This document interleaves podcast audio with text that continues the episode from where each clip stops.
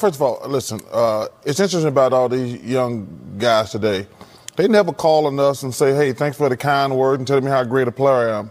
But when they play like crap and we call them out, we don't know what we're talking about.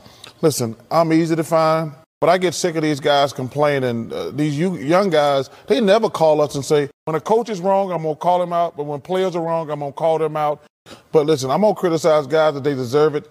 And listen, they can kiss my ass if they don't like it. What's going on YouTube? Nathan back with another video presentation. Yes, I do apologize. It is 12:13 where I am at. It's probably like 1:13 where other people are at. I do apologize. You know, when a job asks you of a task that requires you to work overtime, so be it. That's just more money in your pocket. Keep that in mind. Really quick, before we get into the video, there's a few things I need to say up front. Episode 2. Thank you for the support. Thank you for the love. You guys were showing in that video. Much appreciated.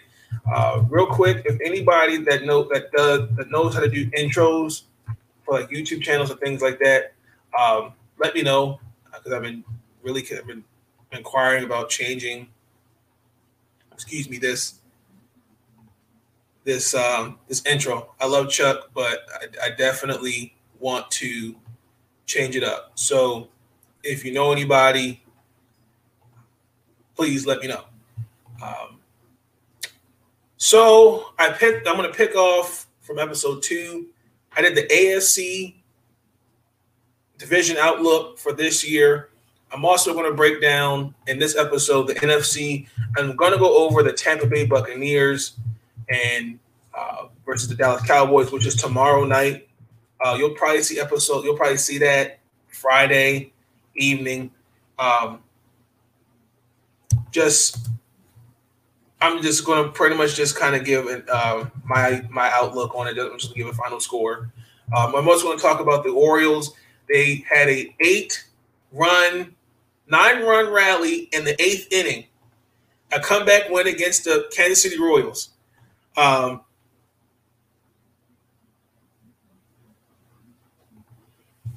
That's a dope shirt. Yes. Thank you, Sean. I appreciate it. I invested in my wardrobe this summer, past couple summers, and invested in more polo assassin shirts, Levi's, and different things like that, trying to show more confidence, trying to upgrade my wardrobe. I appreciate that.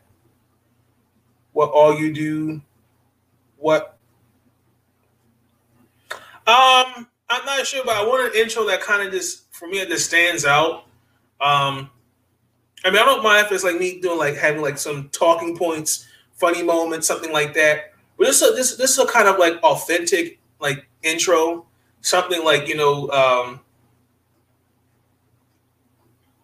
don't know, something like what you do for your show, Sean, something like that. But I just want to talk about that with the Orioles as well. On the Nationals, unfortunately, we were lost tonight 4-2 as well. I also did say that I was going to talk about my WNBA awards for this season. So bear with me.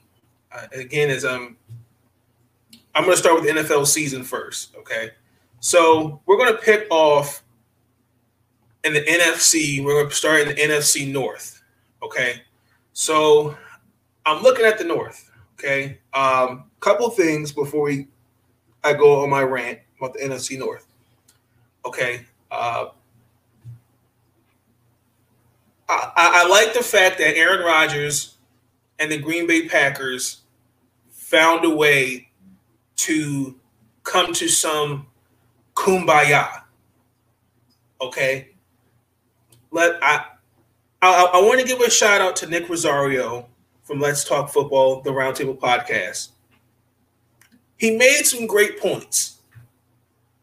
You know, when I look at Tom Brady, right? Because Tom Brady is probably a better example. We can make an argument and say that Tom Brady last year and even his past couple seasons never really had talent. When I mean he didn't have a true number 1 wide receiver. We could say Gronkowski, but Gronkowski with the injuries, he's really a tight end. I mean, a number one wide receiver, a number two wide receiver. He didn't really have weapons. Okay. What happens is Tom's fed up. Tom says, you know what? He's a trophy thrower. I wish I had that clip so I could play that for you. He goes to Tampa. He's showing you that, hey, listen, he's telling Bill Belichick, if you give me some help, all I asked for was some talent and some help. That's all I asked for. Nothing more, nothing less. It's not rocket science. I'm looking at Aaron Rodgers. You have Davante Adams. You have Aaron Jones. You have Adam Lazard. You got some pieces that you can make better. That's the point. We're not saying that, wow, look, just go out there, just appreciate what you have. I'm just saying you have wide receivers, a couple of, I know they're not on like Davante Adams, but I'm saying you can make them better as a quarterback in the offseason. Hey, Adam, hey, let's do X, Y, and Z. That's what it takes. Now, it's one thing or another. It's another thing if Aaron Rodgers had no help. That matters. That's different. But what I'm saying is I'm looking at it and I'm like, okay, the whole offseason we were thinking, is he one out? You know, is he going? Because to me, what the behavior that I saw was very Brett Favre like, and I feel like in all of this, I feel bad for Jordan Love because we were this close to putting Jordan Love in a situation where he would have to take over a team, and there were expectations that were going to be put on him hard, and that's not fair because a guy with a huge ego who he's learned from a guy in past who we all know is a prima donna because remember Brett Favre, you know, the whole protect my legacy. He couldn't make up his mind whether he's not even going to retire. Then he goes to Minnesota, goes to the New York Jets. End of the story. Okay, now he's working on they got into a 1-year deal extension. After next year, he's a free agent. Okay, now Davante Adams couldn't come to a contract extension before the season, so I'm hoping they get that done now. Hoping they get it together because I know that I think it's guaranteed money with Davante Adams. I think Davante Adams wants to be the number one wide receiver. Okay, this same team won 13 games last year. Okay, and they reached the NFC Championship last year back in 2019. Even though, let's call it what it is, their defense was very suspect against the Buccaneers. And that last few minutes, their offensive, they threw the ball to Davante Adams 3 straight times. Makes no sense. And we don't know if that was a Matt LaFleur thing, if that was an Aaron Rodgers thing. We don't know. Okay. Minnesota, their defense was horrendous. When you don't have an Anthony Barr or Danielle Hunter and things like that, that's a recipe for disaster. Now, I cannot see the Minnesota Vikings worse. I see some improvement now that they got key guys back. All right. I'm looking at also to Kirk Cousins. Kirk Cousins has made it vehemently clear that he's an anti-vax guy. I respect it. That's your choice. You know, I love Anthony Thielen and Justin Jefferson. They re-signed Everson Griffith. They got some young guys in there. They unfortunately had to cut a corner they had because of domestic violence. I can't think of his name off the top of my head. But I just don't see the same Viking team from last year going into on the field this year. I see a different team. Now, I'm looking at the Detroit Lions next, okay? If you told me, Nathan, how would you feel that Dan Campbell was your head coach? I'd scratch my head. I don't know how to feel about Dan Campbell. I mean, his introductory press conference as a coach was really, really great. I liked it, talking about kicking people and biting people, something like that, which is very at first kind of cringy but funny at the same time. This is a team. I cannot forget about Dalvin Cook. Thank you, Sean. He's going to hide some issues that Kirk has. Oh, of course. Absolutely. Facts. Back to the Lions. It's the same team that gave Matthew Stafford two $100 million contracts. This is the same team that had Megatron and didn't want to grant his wanting out of Detroit. This is the same team that's has only had three playoff appearances in the last 21 years. I cannot see the culture in Detroit changing. I don't see it. I'm a fan of Jared Goff. Me personally, I think what happened between him and Sean McVay, I think it was just communication, and I think there's egos. Listen, when Sean McVay came in that head coaching spot, Jared Goff was already there. Who was Jared Goff drafted by?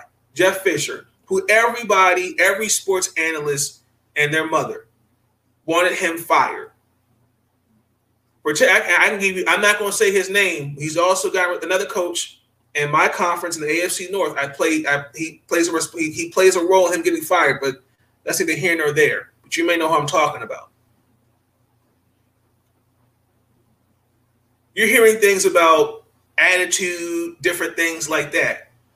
Those can be easily fixed. I don't care what Shaquille O'Neal has to say about having or not having a relationship as a coach with your best player. That's bullshit. Excuse my language. I think it's important, especially when you're the quarterback, having a relationship with your coach. That matters. Because why? Because at the end of the day, that's your coach. And this is the guy, hey, coach, what's the play? This is what we got to work on. That's something that the Rams front office should have done. To me, to trade and invest in a guy who was on a mediocre team, who's gotten to the playoffs twice and lost in the wild card, unproven, in my personal opinion. I mean, we could all say what you want to say about Matthew Stafford. I think he's a great quarterback, but he has not shown me personally that he's a guy that gets you to the promised land as the quarterback on a winning team. I don't know what he looks like on a winning team. That's my point. You want to say he got in the wild card when he was in Detroit? That's great. But who did he go up against? I want to say one year he went against Green Bay, another year he went against Seattle. And we can all point. I mean, you can also point. Well, he didn't really have weapons. The Detroit Lions were a great team. But let me get off that. I can't see the culture of Detroit changing, not anytime soon. They got some pieces. I just think that are just hope that there's hand-me-downs until they get what they need. I like the pick at Penei Sewell, which the Bengals should have gotten. But I don't know why. I really don't. I just don't. What the Bengals make. But let me get off that. Stay focused, Nathan. Let me look at their draft real quick. I just want to see who else they got in the draft as well. I like Derek Barnes out of Purdue and Jamar Jefferson, the running back. I mean, he was a seventh round pick. Al McNeil, defensive tackle from NC State. They got some good. They got some weapons. I mean, they added Terrell Williams, Jamal Williams, Rashard Perriman. God. I mean, these are guys that don't sweep you off your feet at all. Now, Nick Rosario said that. They had vet tackles that needed a big name wide receiver. I agree. That's facts. I just want to real quick name off their coaching staff. Aaron Glenn's the defensive coordinator. Y'all remember Aaron Glenn back in the day, former New York Jet. He also played for the Texans, I want to say, too. Dan Campbell, Anthony Lynn, offensive coordinator. Aubrey Pleasant. Deuce Stanley, running back assistant and head coach. Don Phipp. Mark Brunell's the quarterback coach. Don Capers, Todd Welsh, Kevin Shepard, Seth Ryan, Antoine Randall-El. Hey, Dan Campbell did a good job getting some coaches in there. They could really teach some of these young guys a couple things. So, hey, I like the coaches. You know, Don Capers has been in the league for been a minute, but I'm not mad at that. I'm not mad at it at all for the coaches, but I'm not sold on the team. Let me go down to Chicago. we all know this year, Matt Nagy, after this year, Matt Nagy's fired, in my personal opinion. We know that. To start, first and foremost, I think for him to really keep going, selling us on Andy Dalton. Exactly. On Andy Dalton, because I keep hearing in a couple of press conferences, well, he's a starter. I don't know when that's going to happen, and I don't know how long Andy will be starting until Justin Fields is ready to be the starter. Now, personally, I'd have liked to see Justin get a few more touches, particularly in that game against Buffalo. He was with the 3s and the 4s. I would really like to have seen him more with the 1s and the 2s. But this is the same franchise that drafted Mitch Trubisky. I really, really don't know what they're going to do. I really see, honestly, both Trey Lance and Justin Fields starting at the same time, probably sometime around week 6, week 7 of the season. But if you're saying Andy Dalton can manage this offense going forward, I have questions about that. But I think we all know Sean. He knows he's on the hot seat. He knows that this experiment, if this fails, he's done after this year. Just when I look at it. But anywho, I have Green Bay winning the NFC North. We have 17 games. They'll most likely win 14, 15 games easily. My only concern with Minnesota, Kirk Cousins, the same thing we talked about with Lamar Jackson in earlier today's episode, getting COVID. That's a setback on the team. And again, just me personally, if we're trying to compete for a playoff spot and my best player gets down with COVID, that sucks. You're right. That's why I think Dalton is just starting from – exactly. That's what I'm thinking too, Sean. Absolutely. Right on the money. Let's go to the NFC South, okay? Couple things that stand out to me about the NFC South. Obviously we got, Mr. Trophy Thrower, Tom Brady.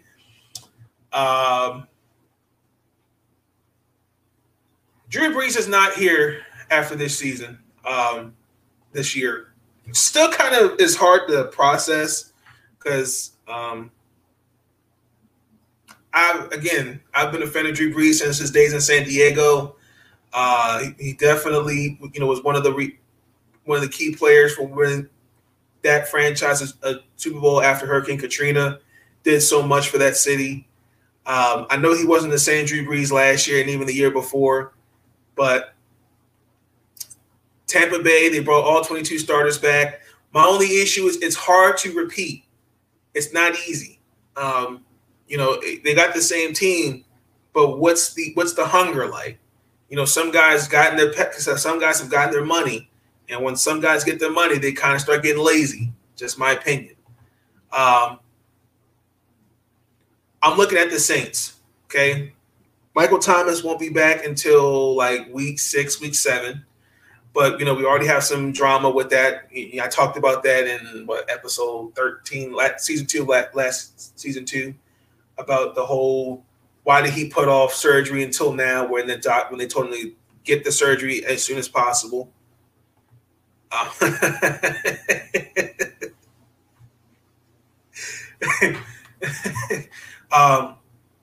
Now,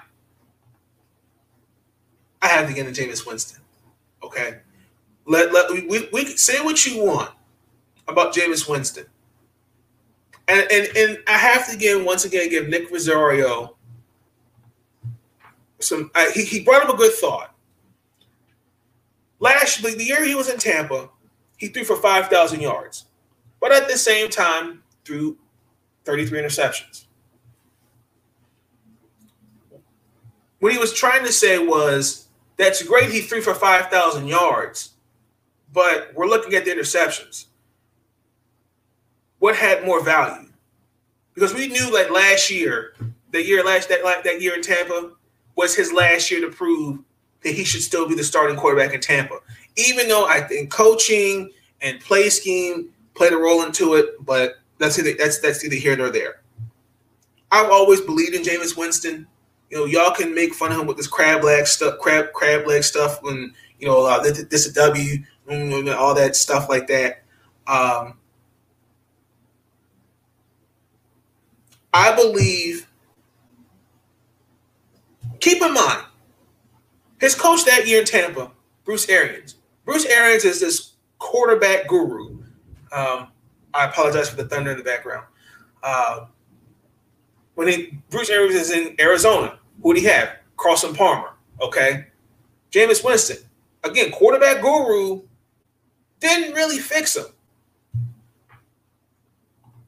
Good point. Now, this is the next point I wanted to bring up. If you look at the first 5 years of Jameis's career versus the first 5 years of Drew Brees' career, they're very similar. Again, trust your eyes. Shout out to the regular Ravens fan, okay? Now, he's with a guy, Sean Payton, who we all worldly recognize as a coach who will sit down and work with you to be a great player. That's not really Bruce Arians. I think the system in Tampa, and I think coaching plays a role in developing a quarterback, any player. I've said it. Shout out to Abs from Washington Football Weekly and Let's Talk Football. We've both said it. That W thing is yeah. I don't know why he did it. It was funny. This makes absolutely no sense whatsoever. But we both said it. I personally believe.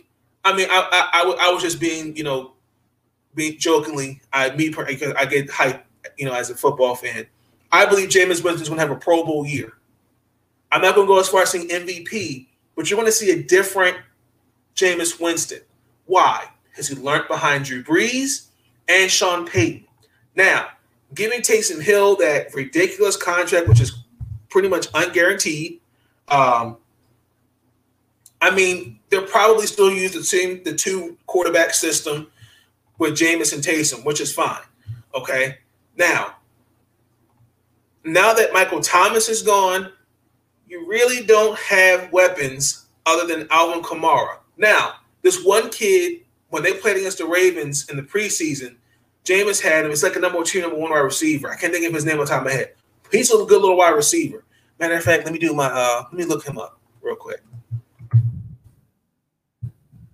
He's a good little wide receiver. I cannot think of his name on top of my head. Please forgive me. That's going to bug me.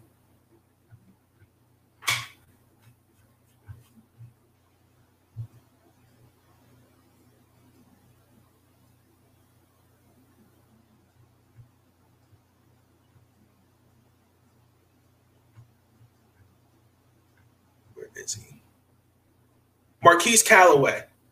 Oh, Lil Jordan Humphrey plays for the – wow, I didn't know that. Callaway, thank you. Thank you, Sean. Thank you. Watch out for him. Watch. Good little wide receiver. Okay, undrafted out of Tennessee. Watch. Just saying.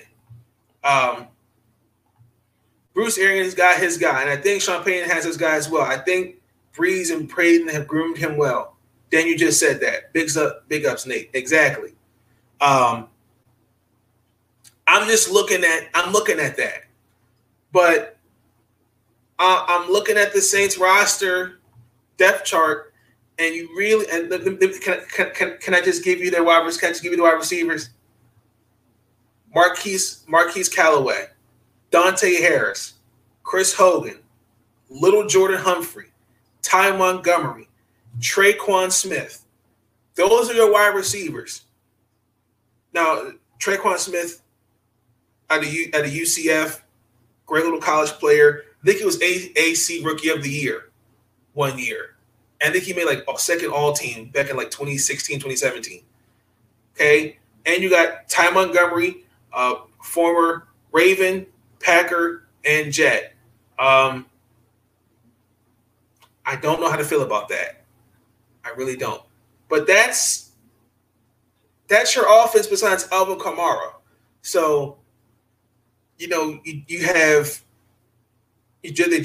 actually just cut Lavartez Murray because of salary cap, and the Saints they're operating in the red. That's not good going into the season, operating red. You know, they tried to raise the cap, and then the red even more and bear. What do you mean and bear? And then there's the Carolina Panthers and the Falcons. The Falcons, I really think they should have went just in a complete rebuild. To me, again, they just shown that they're willing to keep Matt Ryan around. I had them taking Mac Jones. I like Kyle Pitts. That pick, I felt like he should have been higher. You got.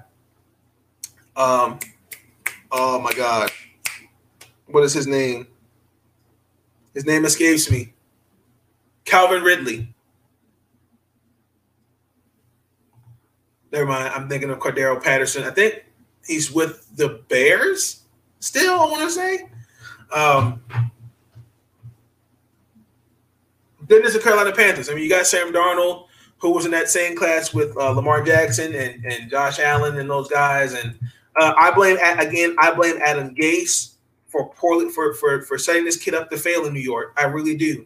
I feel like he had it in New York, but when you have a coach that showed the football world that he should not have gotten another opportunity, but he somehow got it. I personally blame him for really poorly developing this kid, and we set him up to fail in New York. I hope now in Carolina. With Matt Corey? I'm going to say, I know I botched that. Coach Matt. No, Matt Rule. Matt Rule. That's his name. You said they had Ty Montgomery, and I see he was on the Bears, but I was like, oh, no problem. I got you. So the NFC South, I'm going to respectfully give it to Tampa Bay. But right behind them is New Orleans. Carolina and Atlanta are a distant third and fourth. I had their wild card is going to be New Orleans. If it's a big if. Michael Thomas comes back and Sean Payton gets these boys that are in his place to step up. That's what matters to me. Now. It's a toss-up, the wild card. We got 3 wild card spots. But I'm going to say with an asterisk, New Orleans, okay? Let's go to the NFC West. Couple things. This was tough, okay? You got the San Francisco 49ers, okay? They got their guy in Trey Lance. I thought it was Justin Fields. My bad. Okay, we know Jimmy G, great quarterback. But the best thing about accountability is availability. And Jimmy G has not been on the field. He's missed a lot of games due to injuries and not staying healthy. I understand that there were just a couple plays away from winning a Super Bowl. Personally, I think it was miscommunication. I think it was a bad throw. We can all agree on that. It should not have happened. But I think San Francisco is just looking at it from this perspective. Yo, man, we gotta get somebody else. We just gotta go in a different direction. Jimmy G is great. Their disrespect, and also too, let's keep in mind this team had a lot of injuries. They're getting a lot of these guys back, minus Richard Sherman, who's a free agent, who should be on the team. That's neither here nor there. Okay.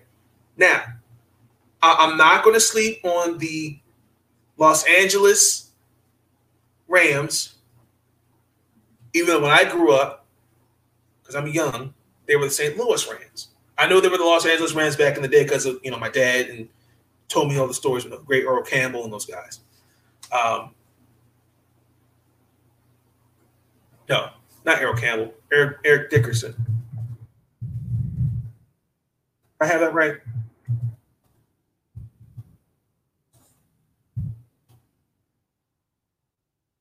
Eric Dickerson. My bad. Not Earl Campbell. My apologies.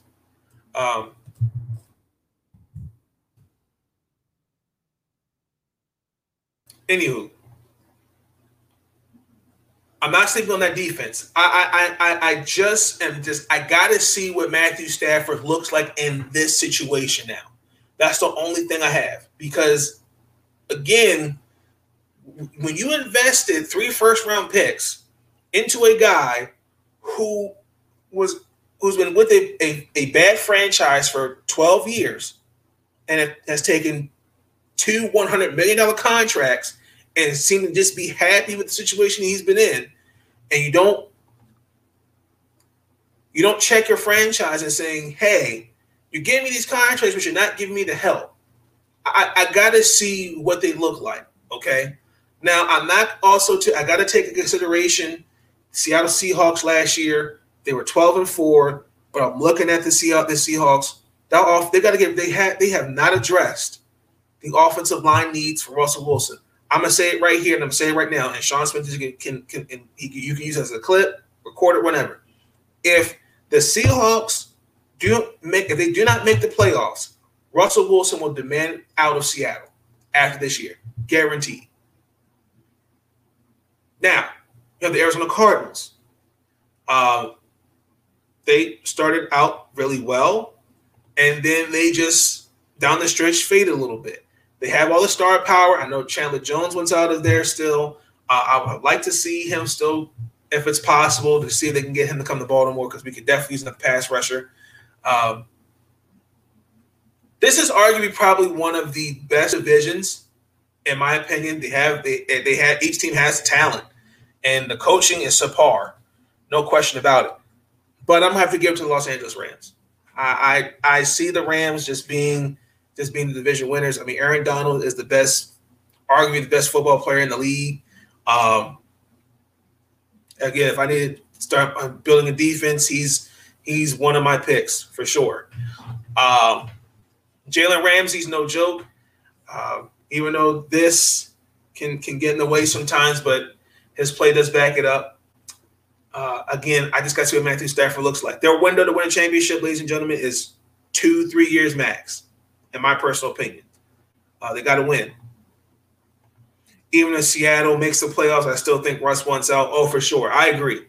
That was my pick for sure. So we're going to get into the NFC East next. So this was the most mediocre division last year. This was like watching the American League East of baseball, where you only really have 2 good teams up until last few years, where it was now Tampa and now Toronto, and then Baltimore at the bottom. But again, neither here nor there. I'm not taking anything away from the Washington football team. My only question about the Washington football team, I just need to know a couple things. Stabilizing the quarterback position. Is Ryan Fitzmagic going to be starting all 17 games, or do we see him starting 10, maybe 11 games, and then we're going to see what Kyle Allen, or Tyler Heinicke can do? Okay. Now, I'm also looking at that front seven on the defensive side. They got to set the tone. If they set the tone, I'm telling you, it's a done deal. Washington's unstoppable, in my personal opinion. I'm looking at the Dallas Cowboys, okay? They just gave Dak his contract. They're getting back. You have Ezekiel Elliott. They got Amari Cooper, Michael Gallup, and CeeDee Lamb. The only mediocre issue I had with Dallas was their horrendously bad defense last year. I don't know if it was scheme. I don't know if it was coaching. I said this in the Ball Pit podcast. I can attest to it. When they played the Ravens, they made J.K. Dobbins, Gus Edwards, Lamar Jackson, just ran over him. Tyler Heinicke's always ready. Kyle Allen's a clipboard holder. Okay. All right. Then there's the Eagles, and then there's – well, actually, let me start with the Giants. I think it's a little unfair to – we're going in our year 3 with Daniel Jones after 3 years, we're kind of I don't want to say move the goalposts. We're kind of holding him to this high standard where, well, if they don't win, it's time to move on from Daniel Jones. I understand he came from Duke University. I get it. But I think it's unfair to judge a guy after 3 years with really no help other than Saquon Barkley. I mean, he's got Kenny Galladay, he got a couple other weapons, even though they didn't really upgrade their offensive line. They lost the right guard Kevin Zeitler to us, who came to Baltimore. I just think it's a little unfair to criticize Daniel Jones like that without really giving him – to really see what he could look like this year and maybe next year with talent. Because I feel like New York is – the Giants are building something. But I think Dave Gettleman is he's got to see it. I think it starts with Dave Gettleman. If Dave Gettleman doesn't see the bigger picture, then the Giants, I don't know where they could go. The Philadelphia Eagles – I don't know what's going on in Philadelphia. Again, I hold at what year is it okay to judge a quarterback? I say year 5 years. Because if we're drafting a guy, particularly that high, 5 years max. If you push me, I'll say 4, but can we truly? Can we? Is it fair to criticize a quarterback that's had really no talent, no good wide receiver, like reliable wide receivers? I think that's a fair question. I don't know what's going on in Philadelphia. Okay, this is what I'm talking about. Hold the front office accountable. You have a GM and Jeffrey Lurie. They got rid of Carson Wentz. They fired Doug Peterson. I'm looking at Jeffrey Lurie. He's on the hot seat this season. Okay. And the Philadelphia Eagles. Let me just go over the moves that they made. Hold on, give me 1 second. Let me pull it up because I like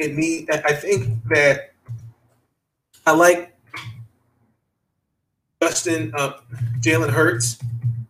But I think it's little. I think looking at this hindsight 2020.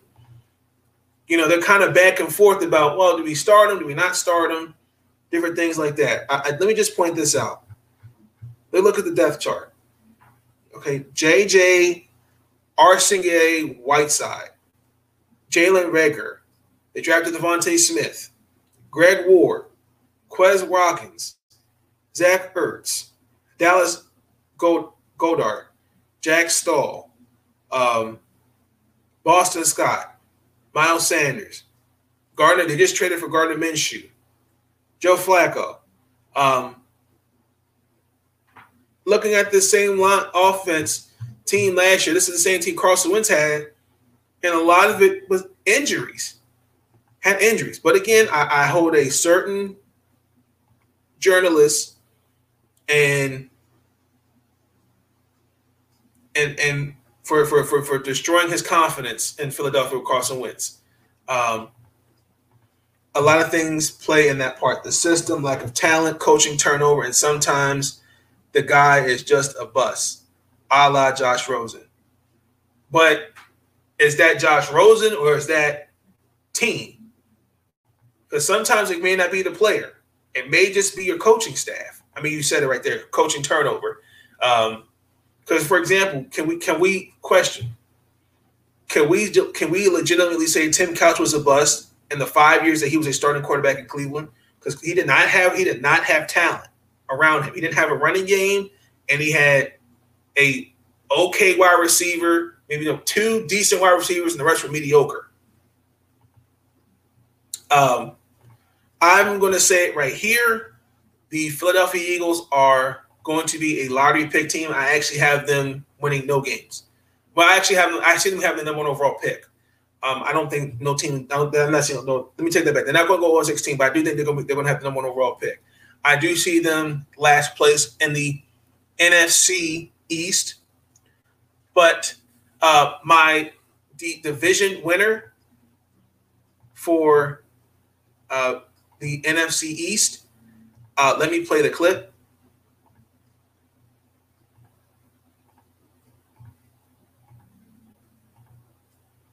So now it's down to the number one team in the league, or number one team in the division, and that is my Washington football team, boy. Talk about bias. Right there. Honestly, you cannot say anything about this number one defense, in this league, okay? You made Nate tap out. I did not say number one defense in the division. I said number one defense in the league, okay? Okay, you cannot say nothing, okay? And we upgraded on them in every position that we were weak at. Offensive line is straight. What you saying? What you saying? Offensive line is straight.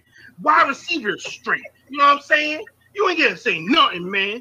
You wide running backs. We picked up an undrafted free agent that might be the next. They picked the next. Let's go, baby. Maurice Jones-Drew. You'd have made Nate tap out, and Nick is just over here eating his what? He's like, I gotta get my popcorn for this. What? Come back, baby. What? You know what I'm saying? Hey, in the next year, we're gonna have the best running back duo in the league. What do you want? So honestly, now all that you can say is about our quarterback. What is you trying to say? We upgraded in that position too. Okay? I got one thing to say. Okay, no, you ain't got nothing to say because I'm still talking right now. Okay, yo, Dave, I'm coming to you next because I want to tell you. I'm still talking right now. Okay, you are killing me, Small. I've seen worse quarterbacks make it to the Super Bowl. Okay. So you really can't say you give Ryan Fitzpatrick a chance, my boy. We gonna do something. You cannot tell me nothing about this team right now. Right now. Only if you stay healthy. Right now. Okay. You can't say nothing. Okay. So I'm not even about to go into next year because I have an argument for what our team is going to do next year. But I tell you this right now, we're winning the division. We're winning a playoff game. We might win two. Ooh. We might win two. Okay, so don't. We might be the team coming out of the NFC. So really? When I talk about this team, you listen. Okay, so I'm just trying to tell you this team is legit. You better watch out for this team. And honestly, I know your argument is if they stay healthy. Honestly, though, if they stay healthy, we are legit a Super Bowl team. Get out of my face. Let's go. Thank you, Deacon.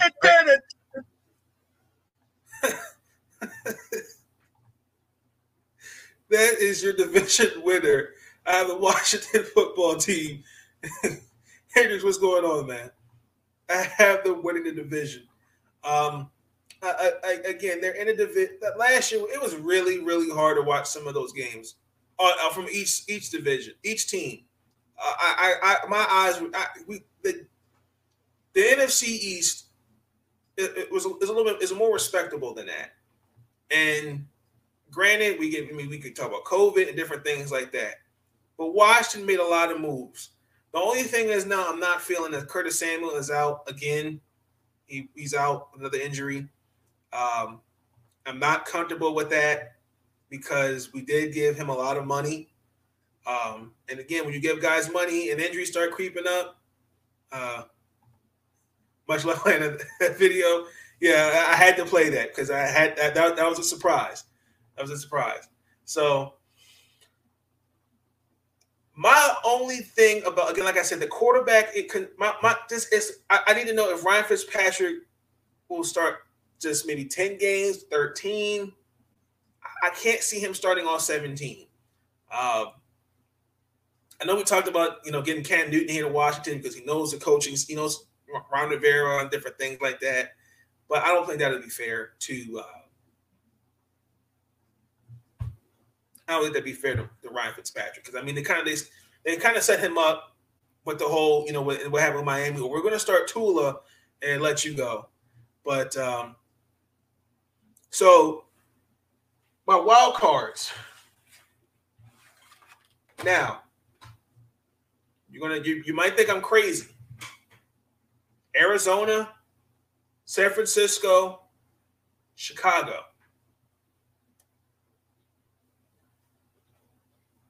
On paper, I think the Bears have a team to get there because they've gotten it. Mitch Trubisky last year, I might be wrong, last year got them into the playoffs. Because remember, Nick Foles started in that first half of the season, and then Mitch Trubisky got him there. I think they won 8 games. I couldn't. Let me just hold on. Let me just check my fact. Let me just make sure I checked that correctly. Hold on. Wait. Yes, they lost in the wild card against the 49ers. Yes. So, again, not saying Mitch Trubisky was the reason. I'm just saying that on paper, I think the Bears have the team that is not that I'm not saying it's dangerous, but it's respectable. You got Marquez Goodwin. You got Allen Robinson. You got Darnell Mooney. You got Brashard Perriman. Lord have mercy. You still got Jimmy Graham, even though he's still in the league. I thought he would retire, but no, Jimmy Graham he's still a respectable offensive player. You even got my man Jesse James. The offensive line is straight. Only my man Tevin Jenkins is out. He got back surgery. Tariq Cohen is on the physically unable to perform list at the moment. Mario Edwards Jr. is suspended for PED usage. I'm looking at some of the guys that are on here. None of these guys that are on the IR. I mean, on the practice squad stand out. But that defense is still respectable. But this is a defense that's getting older. It's getting older for sure. So, random question: is the depth of QBs coming to college that bad? Where we're really trying to take Cam's place, Tom's place, and Matt's place instead of new talent. Didn't Cam start out of college? No, it's not. It's not really. I wouldn't say it's the depth of quarterbacks. It's a results-oriented league. Okay.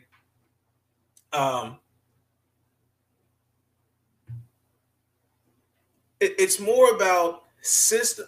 I'm gonna put this comment up here because Sean Spencer made a good point.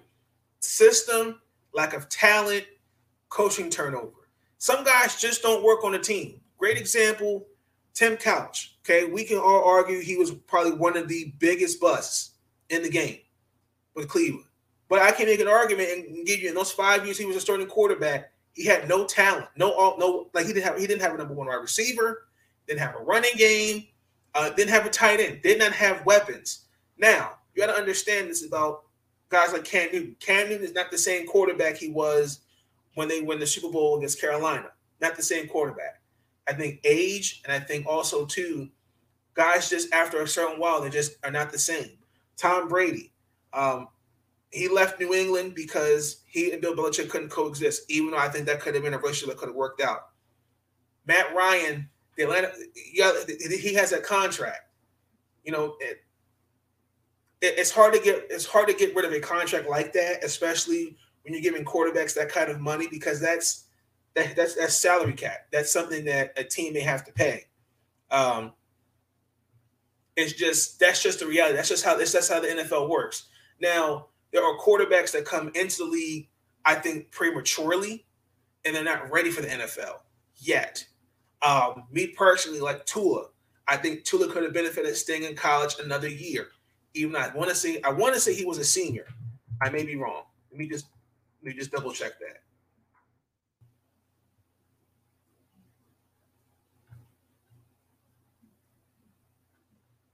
Yeah, he was a junior. He could have stayed his senior year. To me, just to help him develop better as a passer. And then on top of that, you get into the draft with that injury. That's not easy. Mitch got benched after leading Chicago to 3-0 start. Foles let him a couple more wins, and they split the time most of random that season. Facts, they did. Yes, I know that's random. I'm just tired of them acting like the new school of players isn't good, especially at their age. My bad, LOL. You're making your boy think. No, I don't think that. It's more about again. There's some guys that could benefit staying another year in college. I think that's where I think we need to have that kind of. That's what I think. Some guys could benefit, like Trevor Lawrence, Trey Lance, Justin Fields. They're generational type quarterbacks. Lamar Jackson, another example. Baker Mayfield's an example. Josh Allen. Those guys are generational talents. As a guy like Mac Jones, we don't know. Josh Rosen, I mean, he was at UCLA, no disrespect. Sam Darnold. It's all about system, talent, and sometimes I think those are two big things: coaching, system, and talent. Those are three things that matter when you have a quarterback. Same, I give you that. I'm saying with Tebow. So, I mean, that's the NFC conference outlook. Personally, you let me know what y'all think. That was tough. Dan, I had to play that video for Sean because that was really tough. You know, the NFC East, I really hope it's better. I actually have the Washington football team winning 11 games easily on paper. I'm just not sold on Philadelphia. I see the Cowboys. That defense, I don't know. I mean, I have them second. It's Washington, Dallas, the Giants, and the Eagles. I can go on the same rant about Baltimore. I think, real quick, I have Baltimore winning 13 games. I'm going to actually go on that. I'll hold that real quick. I'll hold that for Friday's episode 4. I'll go by wins. It makes more sense. I'll go in depth about that. So let's scratch that from the record about the records, but I'll get more into that in episode 4. But you let me know who you think your divisional winners are going forward for the NFC and also the AFC if you didn't see in episode 2. But really quick, I wanted to talk about – hold on real quick. Let me add this as a banner because I did not talk about her in the previous episode, and I do apologize. I had it in the description, and it just hadn't had the opportunity to do that. Sha'Carri Richardson. I cannot really say much. I wouldn't say I have been a critic of her. I've just been an observer of her. And I really don't think we see. Let me start off by saying this, okay? We have to be careful when because I hate this. We've created a Frankenstein. What I mean by that is, you know, after that loss where she came in last place, she very bitter, and it just seems like no matter what she's doing. You know, I'm seeing it on Twitter. You know, she's still taking shots at the Jamaicans for, you know, in that race. You know, you even had Allison Felix, who's probably one of the best track and field runners. Washington, Green Bay, Tampa, Division of the NFC. Yes, I agree. That's my list. That's my list, sir.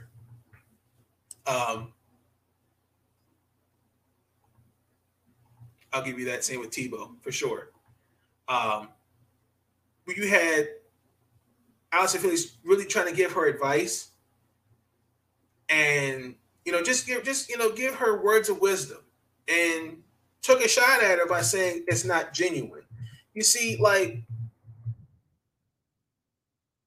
there's nobody in really, to me, in my personal opinion, that's truly in her corner to say, hey, wait a minute. Like, you have somebody is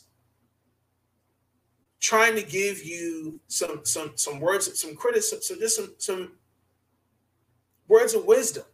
You know, she said, I have the quote here. She said, she's been through so much. I hope that she's just supported. I hope that people rally around her. Obviously, she has a great personality. She's brought a lot of attention to the sport. I think she'll be in the sport for a very long time. I think just more than anything for all athletes. There's so much to go into it. We just, you know, give her the support that she needs. And then she turns around and goes, encouraging, this is what Shikari says, encouraging words on TV shows are just as real well as nothing at all. That's ignorant to me, because then it goes, then she puts up another quote, don't be a good person, but be a good person, but don't waste time proving it. So we obviously know that she responds, she, couple things. She doesn't like taking criticism well. I don't think Allison was giving her criticism. She was saying that she's hoping that there's support, because you would think somebody in that circle would pull Shikari to the side and say, hey, yo, like, wait a minute. Like, you came in last place. You know, you've been very unsportsmanlike. Listen, I like the attitude about, you know, we ain't going nowhere. We staying strong. We coming back. I love the energy. I appreciate that. But I think when you say, like, again, I've said this religiously. Any athletes get all the play, get all the praise, all the glory. They're going to get the criticism. And when she came last place in that race, the media was coming for her, particularly after the whole thing, you know, where she tested positive for TCH. Okay. She came into that race. We were looking like, oh, okay. With all due respect, she got smoked. But she has to be careful, because at some point she's going to be burning bridges. And I really do hope that she takes a step back and looks herself in the mirror and goes, damn, maybe I need to check myself. And maybe I need to be a little bit, humble myself a little bit more, because she just lost another race, because she's trying to be in, they're in Italy. She came in second place on the 5th. It's the Prefontaine Classic, and it's in Oregon. So she's definitely, again, it's all babies. It's all she just has to just be a little bit more careful with her words, and be careful of who she's attacking, because there's people out here that are trying to look out for her, and I feel like Don't take it out on people like Allison Felix. Use that same energy on the track and just win. Because, again, the media, when she came last place in that race, they were ready for it. They were ready, and she knew that. She knew it. But I really do hope that I just feel, because when she went off on Allison Felix, I said, that's enough. I got to talk about this, because Allison Felix said nothing wrong. And Allison Felix is someone that can look up to. You even have Usain Bolt. That's why it likes her energy, different things like that. So I really do hope she gets it together. And I really do hope somebody in that circle of hers pulls her to the side and goes, hey, like, come back to earth. Like, come on. Next, I wanted to talk about Naomi Osaka. I did not have this in the description. I will talk about this. I will add it in the description. A couple things. She decided to take another break from tennis after losing the U.S. Open against, I can't think of her name. It's going to bother me. Let me find it real quick. She lost to Leah Fernandez, who was ranked 74th in the world. I want to play the clip really quick, and I want you guys to understand, this is what I'm talking about, where we have to be careful with, let me make sure I said my words right, the difference between criticism and being bullied as an athlete. I want you to understand where I'm coming from on this.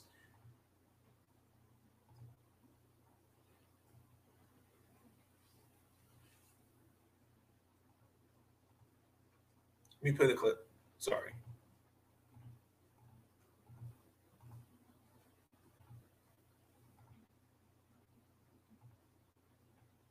Thank you. Naomi, if you could, just your thoughts on the match. Thoughts on the match? I thought... I thought I didn't play that well. Like, I didn't move that well at all, but it's kind of to be expected sometimes. I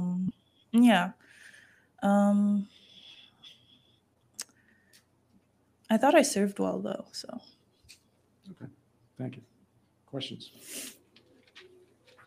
Ben. Yeah, we've been out from the New York Times. You've had trouble this summer, I guess, especially against lefties. And I'm just curious how much you found that tricky in her game, maybe reading her serve especially, and how much. So I'm not really sure what to say, but I do think her. Or disadvantage, and then. This tournament, I'm honestly not sure if I feel like I've taken a step today or this tournament. I feel like I'm not really sure what I can say about how I played just now. I was pretty. Hold on, really quick. I'm trying to find the part where she talked about. Because that's a 7-minute clip, but it's in there somewhere. But I'm gonna just read the quote. So I feel like for me recently, I like when I win. I don't feel happy. I feel more like a relief. Then when I lose, I feel very sad. I don't think it's normal. I honestly don't know when I'm going to play my next tennis match. I think I'm going to take a break from playing tennis for a while. Like.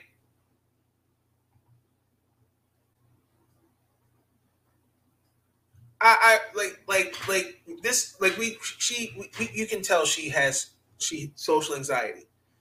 That's documented. But this is just my personal opinion of Naomi. I really think Naomi is afraid to be criticized. I'm going to say it one more time. I cannot say this enough. Athletes get all the praise, glory, they get all the criticism. When we criticize players, we're criticizing them based on performance. Now, did she have a she had a decent match? I looked at the highlights. Listen, you're going to take losses. It's part of the game. We're not like everyone. There's no such thing as a perfect athlete. Michael Jordan, for example, the first 8-9 years of his career, he was getting bounced out the first round by Larry Bird and the Boston Celtics and Isaiah Thomas and the Detroit Pistons. But what happened? Every year, Michael Jordan kept getting better and better. Before you succeed, you must first learn to fail. Hey, Naomi, listen, it's okay. One loss is not the end of the world. I'm not getting on her. I'm just simply, what I'm saying is, I think that there are just some athletes that cannot take criticism well, because I talked about this in the previous episode in season 2, where she started breaking down in tears because of a question that was asked about, hey, you're getting all these sponsorships, she's got a new sponsor with some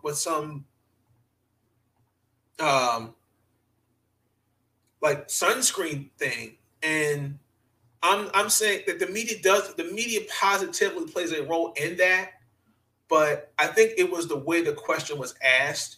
I think that's why people got in their feelings about it. But I'm just saying that what this shows, in my personal opinion, about Naomi is that if you're going to continue to do this, there's nothing. I want y'all to understand this. There's nothing wrong with taking a step back from the game and saying, I need to take a break. There's nothing wrong with that.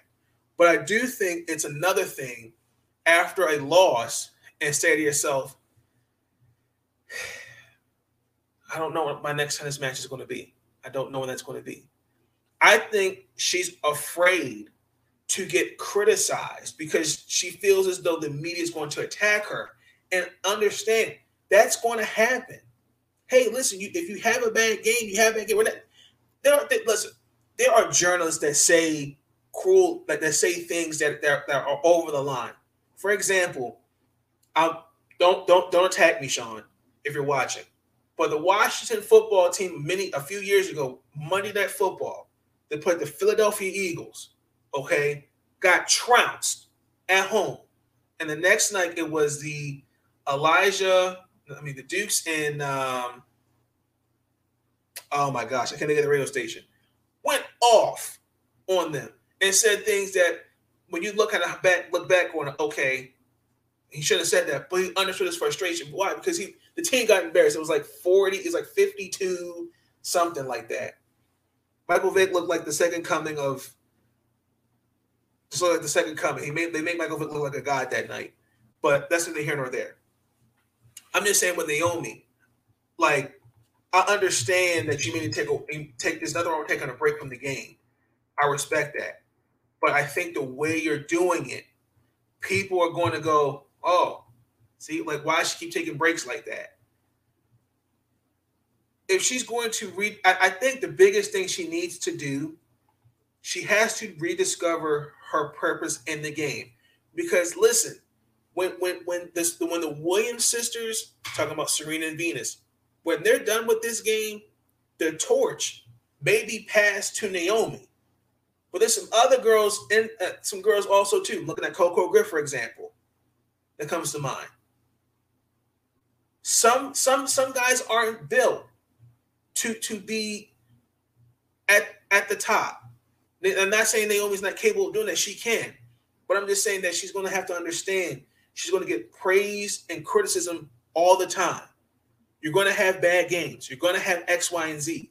But I think that maybe Naomi needs to take a step back and say to herself, man, what do I need to do? Now, I'm in no way, shape, or form, I'm pressuring her to get back into tennis.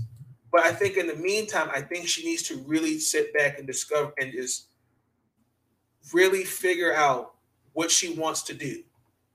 Because I really think media, I think just being in front of the cameras, I think plays a role. And I think you're seeing I think you're just seeing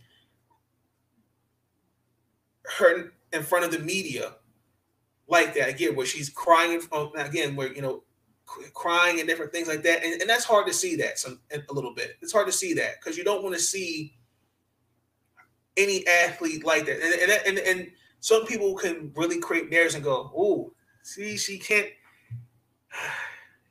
take losses well. But I think personally, to wrap this up in conclusion, I just think that I think she feels like she's going to be criticized hard. And that's not true. You're going to get criticized, but not to the extent I think Naomi thinks she is. That's just my personal opinion. Really quick, I got to talk about the Baltimore Orioles. We had a comeback tonight. I don't want to say it was game of the year. I'm not going to go that far, but it was a great comeback. We won 9-8, 9 runs in the eighth inning. I don't know what to say. I saw the game when I was at work. We were down 5-0. And Matt Harvey did a horrendously bad job. We looked completely like we were just like 1-2-3 Cancun. And Mike Myers for 6 innings looked like the second coming of Kenny Rogers, the pitcher, not the singer. Rest in peace. And then the bullpen just had to come in there and do its job. And then all of a sudden, we completely turned it around in the eighth. Cedric Mullins drew a walk. And then in the previous inning, their reliever, I think his name was Joel something. Can't think of his name. Joel Pamap, something like that. He struck out all 3 batters in the 7th inning. Okay, in your mind, right? Okay, so let's say you go like, okay, you're up 5. Okay, you walk the guy. All right, that's not bad. All right, we're at 5-0. No big deal, right? Brian McCall sets a single. okay, Gabriel Walker single round 5, right? No big deal, right? No big deal. Okay. Austin Hayes hit a double. Okay. All right. They got one, but that's okay. We up 4. We up 4. We're good. We're good. No problem. No panic. Okay. Mike Matheny, then that's the Royals manager. He pulled this reliever out to bring another guy in. Okay, we're up 4. No big deal for the Royals. All right, we got this in the bag. We okay. We got this guy who'll come in and do his job. It was a 3-2. It was a 3-2 count. Pedro Severino at the plate. Ball 4. Okay. Then Adalberto Mondesi, who's a shortstop, not a third baseman. He had a catchable out, and for some unknown reason flailed at it. I don't know what happened. Okay. 5-2. Okay, we're down 3. We're up 3. No problem. We got this. Come on, guys. Let's get it together. 5-3, 5-2.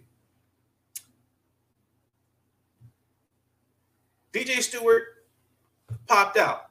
That's okay.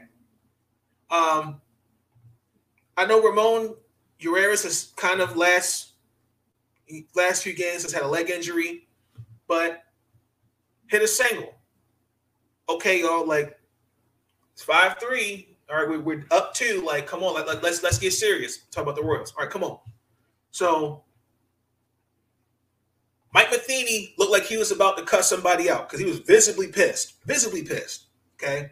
So this is the second pitcher in the same inning, takes this guy out, brings another pitcher. I think it was Jake Brent, something like that. All right. Jamal Jones, 2 outs. All right. We're up 2 outs. We got this.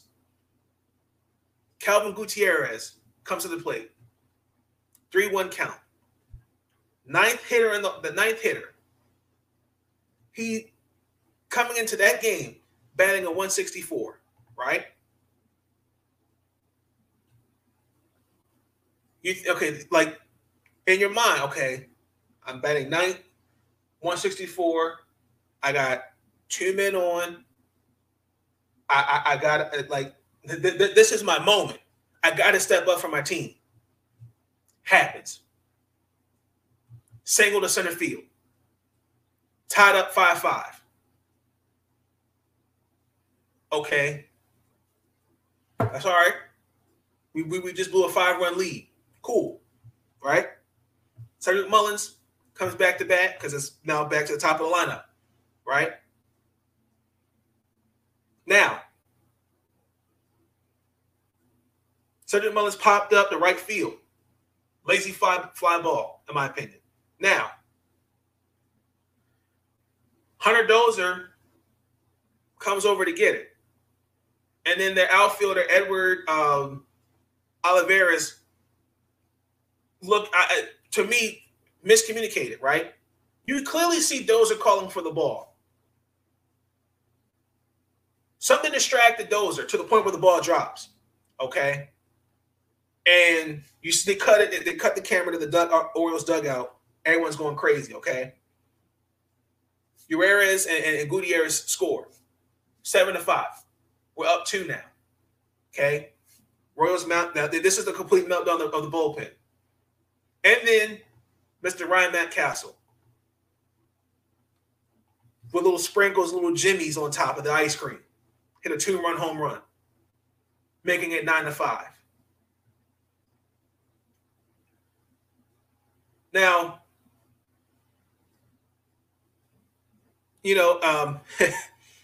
then came the top of the 9th, and you see what happened was I didn't expect Dylan Tate to hit a batter Dylan Tate, by the way, who's been ineffective.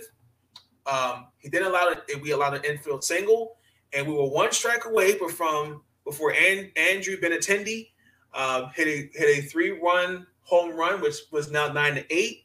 You see what had happened was that wasn't the pitch he was supposed to throw. He was really supposed to throw a pitch on the outside. But, yeah, Dylan Tate, you choked on that, bro. Then Tyler Wells came in there, retired Carlos Santana, and we won the game. I will really, really say it was really disgusting. It was a great comeback. The winning pitcher was Manny Barreda.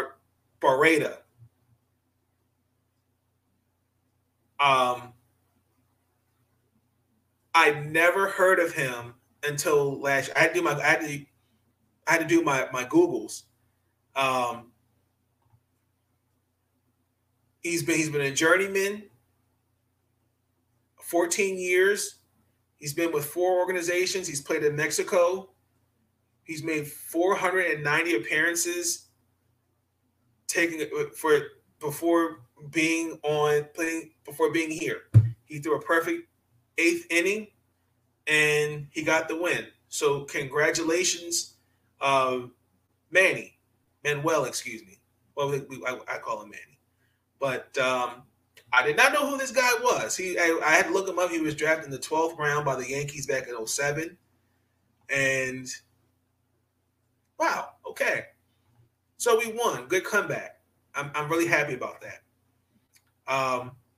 However, on the south side of things, our bullpen for the Nationals, you see what happened was the bullpen just didn't have a great game. You know, it's okay. We are allowed to have bad games every once in a while. But, you know, it just in the 8th inning, it all went to crap. You know,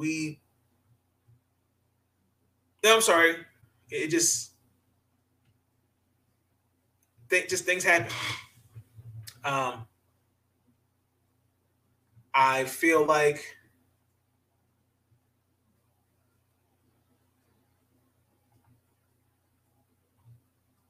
no, I'm sorry. I take it back. We won 4-2. I take it back. Why am I saying it like that? Never mind. Why did I say that? The Braves just had no answers for the bullpen. We did really, really great for 8 innings. Freddie Freeman got ejected. I've never seen Freddie Freeman get that mad before. The bullpen did its job. 8.5 inning. I mean, Atlanta only managed 5 hits. You know, again, the consistencies with my issue with Atlanta is the consistency is the starting pitching. The offense was really quiet tonight. The fact that the Braves have beaten bad teams, but didn't do that tonight. But they'll have an opportunity to do it tomorrow. Now we had an ejection. It was Sean Nolan. He hit Freddie Freeman, and he threw one behind him and hit him on the hip. That's kind of some. Freddie Freeman was ready to throw hands. Let me just say that, because I think there's something about when you throw at a guy behind at the head. I just think, no, that's not right. But it was a great win by the Nationals. Great win for the DMV. The Orioles came back and won. The Nationals won. And, you know, the NFL season's almost here for us as well. So I can't wait. That actually made my day, even though it was just a very long day at work. But I'm going to a couple things. I'm going to transition into basketball, and that's going to be it for me for the night, because we're now going on 1:30, and I've talked to Euro for an hour and 20 minutes. So I wanted to real quick just talk about the WNBA. I'm looking at I did a prediction video for MVP, right? And I'll break this down more in episode 5. But MVP at the moment, I got to give it to John Paul Jones. Most improved player, Brianna Jones. Rookie of the year, and again, I'm going to go in depth, episode 4 on Friday. Okay. Because I was really surprised, and I had to look because the number 1 overall pick is not really getting minutes.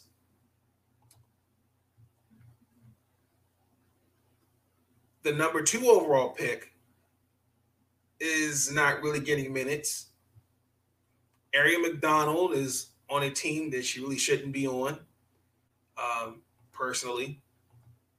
Kaiser Gonzalez's on personal leave still. I really hope she's okay.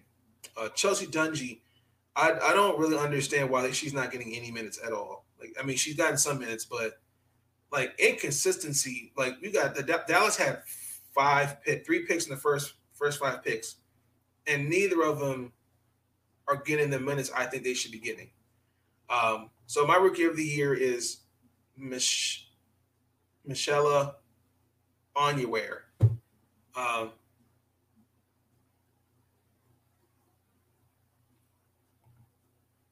on. I want to know if you can how to pronounce that. Let me make sure I make that right. Onyewer.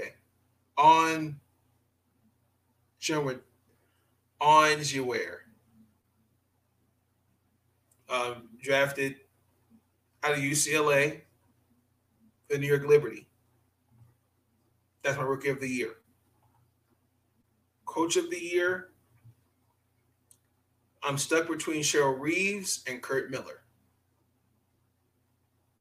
That's a toss-up.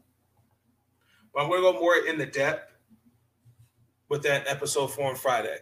But I really want to get into, because I did talk about more of this, and I wanted to play a real clip of. There's a conversation that was on Twitter between the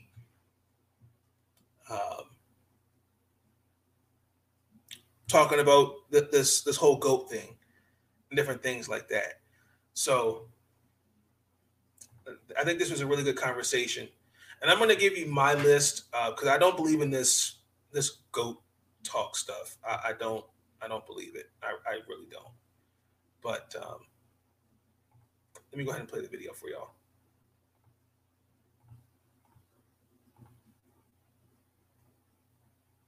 This is going to end the episode, by the way, too. If it's 21 minutes, I apologize. In California, who literally showed everyone everywhere that no matter where you come from, no matter what you're doing, you can make it. And I think that's also important. How you appear to other people. We think about this league in its early stages versus where we are now. A lot of us at the time, I was like 12 years old when this league started. A lot of us at that time didn't see people who reflected us on any type of stage at that level. So to see someone like a Cynthia Cooper who comes from a hood that I, relate to being from Detroit, that meant something to me. And I'm sure that meant something to a lot of people. And I think that is just some other accolades that she deserves outside of the 4-time WNBA champion, outside of being, 4-time WNBA all-first team, outside of all that. Like, she's just all the way around one of the most phenomenal basketball players that we've ever been able to witness. Yeah, I think the hard thing about Coop is this is the WNBA GOAT, right? And I would say that the majority of her best basketball, even though she was so good when she was in the league, you're right, she was older when she got here. And okay, so that's what I'm going to do. Okay, so I'm going to save that video for the end because I kind of want to get to my list real quick. So how I did this list, I look at it by impact that each generation had on the league. I don't believe in this greatest of all time thing. I don't. I think that does a disservice to each player that's had its impact on each decade. When I look at the NBA, for example, right, I'm looking at Bill Russell, Wilt Chamberlain, Elgin Baylor, Jerry West, okay, the 70s, Oscar Robinson, Pete Maravich, 80s, Magic, Bird, Isaiah, 90s, Michael, Karl Malone, Chuck Barkley, John Stockton, Hakeem Olajuwon, David Robinson, 2000s. We can even put Shaq in the 90s too. Because Shaq was drafted, 92 by Orlando? Yes. You can put Shaq in that list, 90s. 2000s, Kobe, Shaq. Different things like that.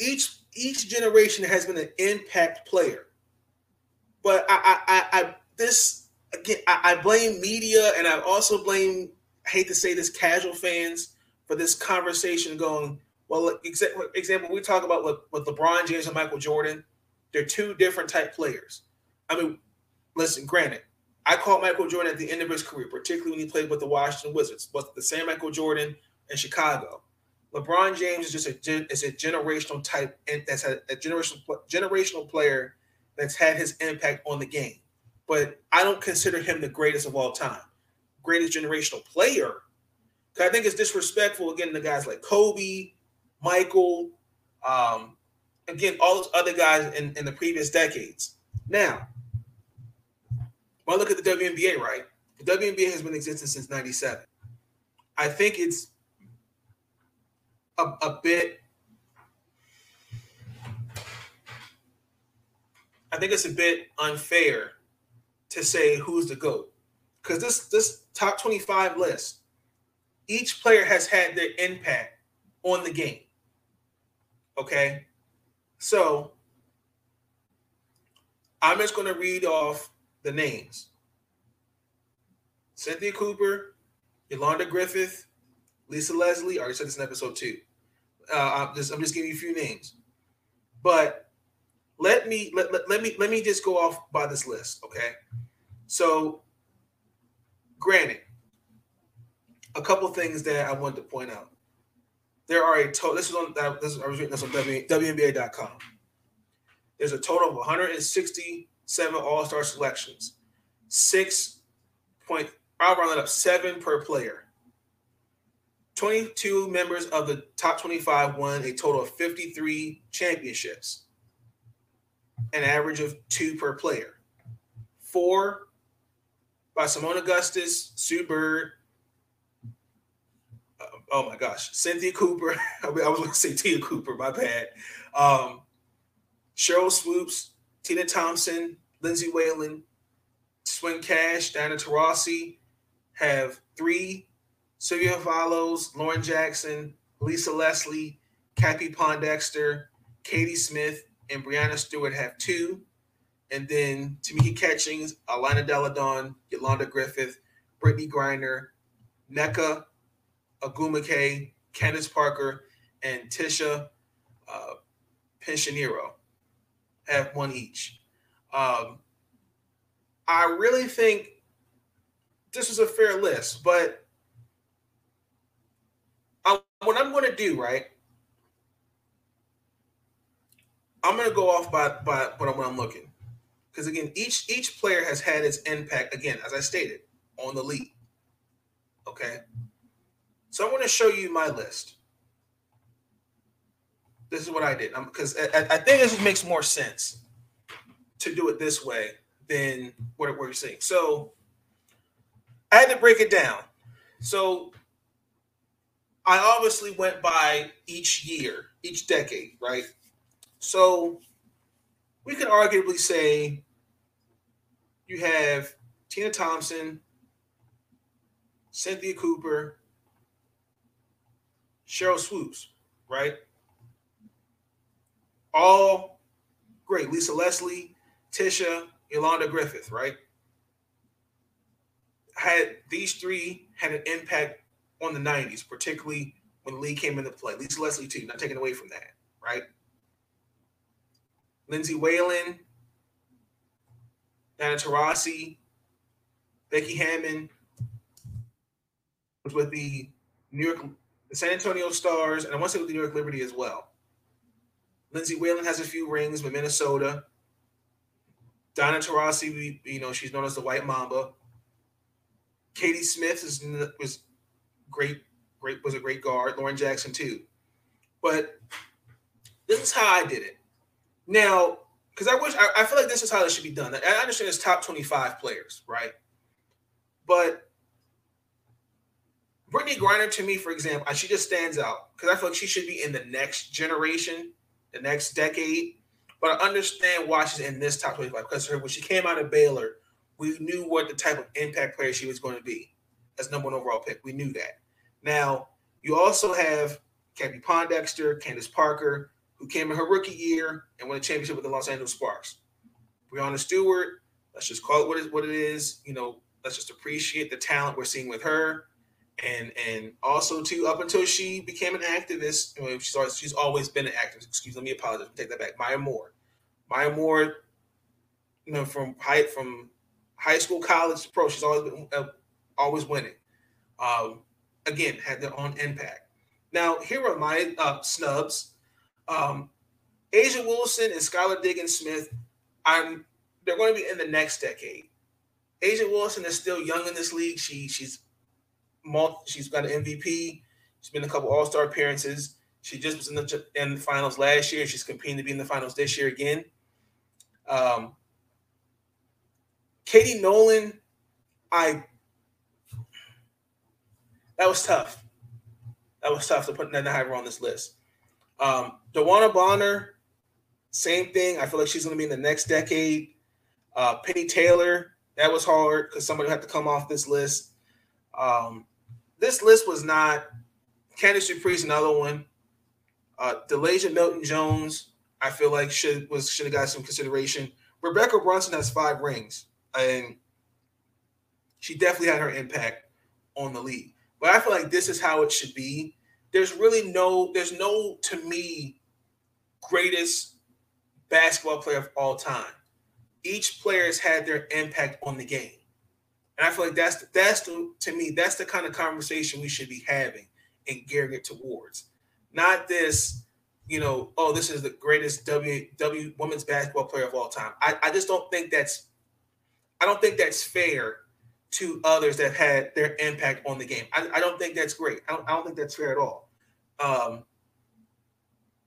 That's, to me, let's just leave it at, again, they've all had their impact on the games differently, because there's one game, it's one goal, it's one thing in mind. They're doing it for the love of basketball, and you know they're showing it to society. Hey, women can play basketball too, and also too keep in mind. I also want to point this out. Some of these ladies also were mothers too, are mothers, and still played basketball at the same time. Just a random example. Candace Parker's one. Tina Thompson's one. Cynthia Cooper is another. Swen Cash was another one. No, not Brittany Griner. Breonna Stewart. It's very via surrogate.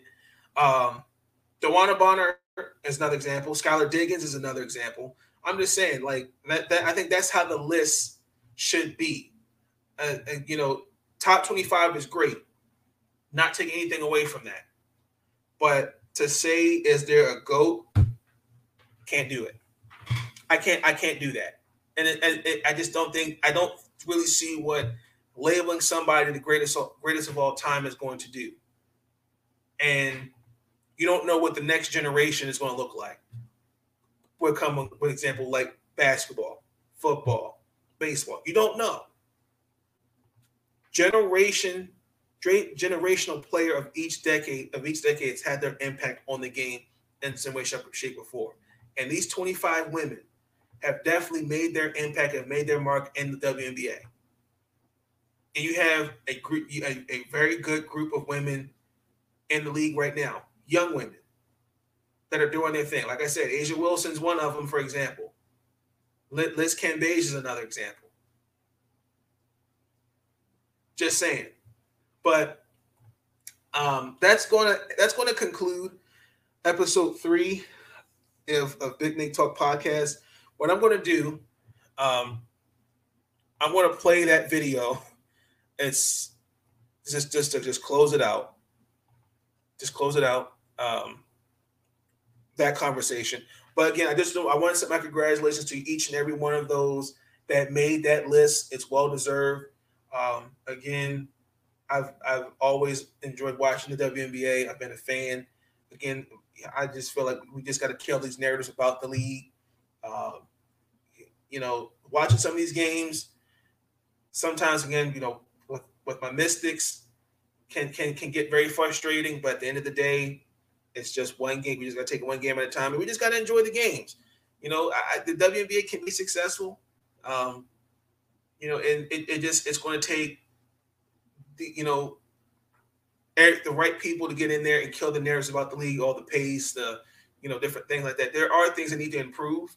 Like I was reading somewhere, actually, thanks, Nathan.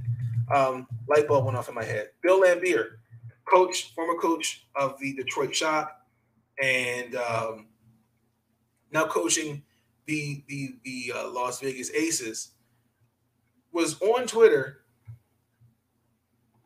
talking about he did an interview about the players. Oh, I gotta find that.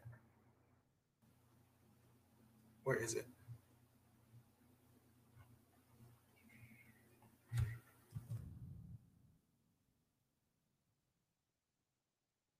It was really like, it was really confusing for me when it happened. Actually, let me do it like this.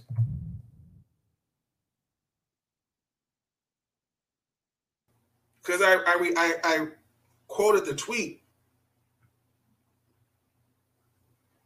It was really kind of mind-boggling when he said this. Let me play it real quick.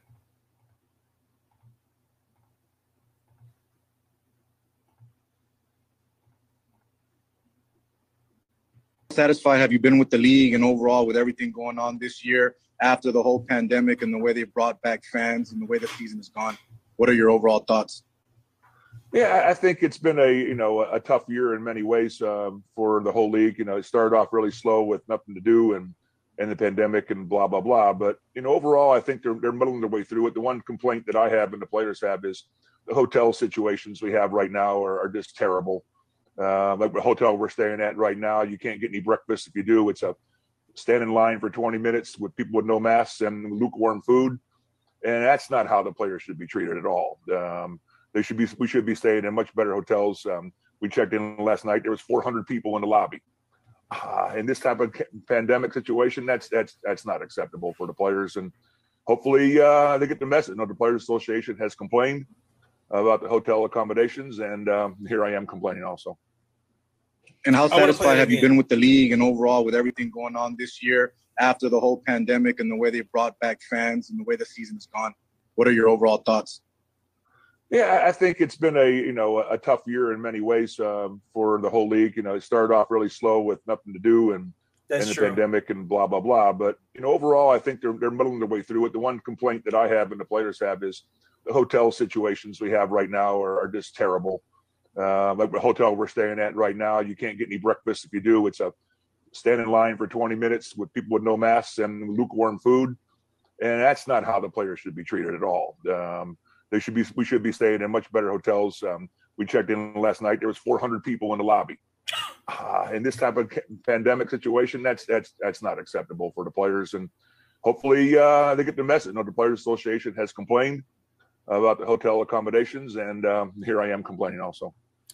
Okay, real quick, let me put my 2 cents on that. That is absolutely disgusting. If this was, again, I'm going to go there.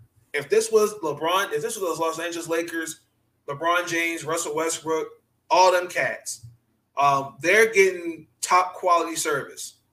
That's just a fact. That's just the way it is. I'm not trying to, you know, I'm just using them as an example. Regardless of who they are, like, hey, like, oh, the Los Angeles Lakers are here. Oh, they're going to close down the dining hall and make sure they get their breakfast, warmed up, everything. I think they should get the same, as vice versa, they should get the same respect. The Las Vegas Aces, the Dallas Wings, the Los Angeles Sparks, they should get the same respect when they go and get breakfast just like any other team. Like, and again, I just feel like these are one of the things that has to be killed about women's sports. The same that I did talk about in that article I was talking about, where the how the NCAA, funded the men's basketball more than the women. Women were making under $1 million.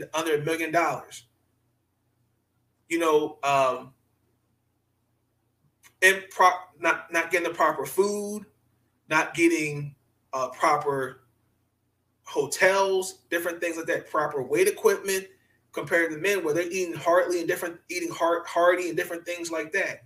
But when you have professional league, I mean, people can say what they want to say with the WNBA, but they don't really watch it. I mean, they'll watch trash in the NBA, but that's neither here nor there. I just feel like those are things I would think that the Players Association would have addressed.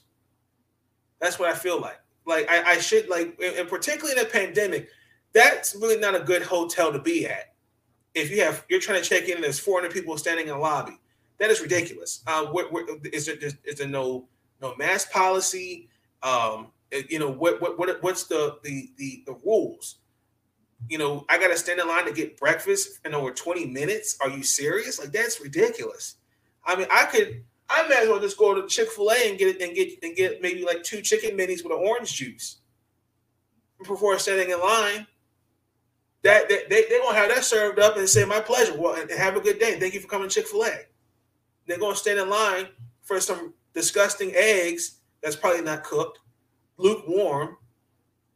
The toast is not really toast. I mean, it's not warm toast. I could go to Chick-fil-A and get two chicken minis with an orange juice, and that's done like that. Then be at some hotel where lukewarm food, I got to wait in line for 20 minutes. That's ridiculous. We had the same issue last year in the WNBA with the bubble, with the living accommodations, where you had pulled up carpet, you had bed bugs, you had just inadequate, just unsanitary living situation for some of the players. I'm glad it got fixed. And I said, no, LeBron and them call that out to show that they support the WNBA, but didn't happen. But let me get off that. Okay. I want to play this video, and that's going to end the episode. But until then, I will see each and every one of you Friday. If you like the video, be sure to give it a thumbs up. Comment down below your thoughts about the topics I touched on today. What do you see your football team being this year? Do you see them winning? Do you see them losing? What do you see? Give me your thoughts about Naomi Osaka and Sha'Carri Richardson. Those that are WNBA fans, let me know what you guys think of the top 25 list. Who should be on the list? Who was missed on that list? I also didn't mention Kara Lawson. She should have been on the list as well. Orioles, Nationals. If you want to give me suggestions about other things to talk about on the podcast, other than sports, you give me a social topic, you can leave those comments down below. Consider hitting that subscribe button along with notification bells on. But with that being said, I'm out. Peace. Stay up. Enjoy the rest of y'all's evening. I will see you.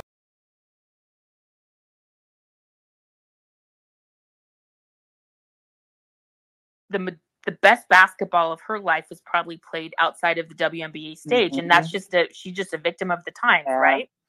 But that conversation could also go for Lauren Jackson. I think Lauren Jackson for a long time was the best player mm-hmm. we've ever seen in the WNBA, but she would take seasons off and go play for the Australia.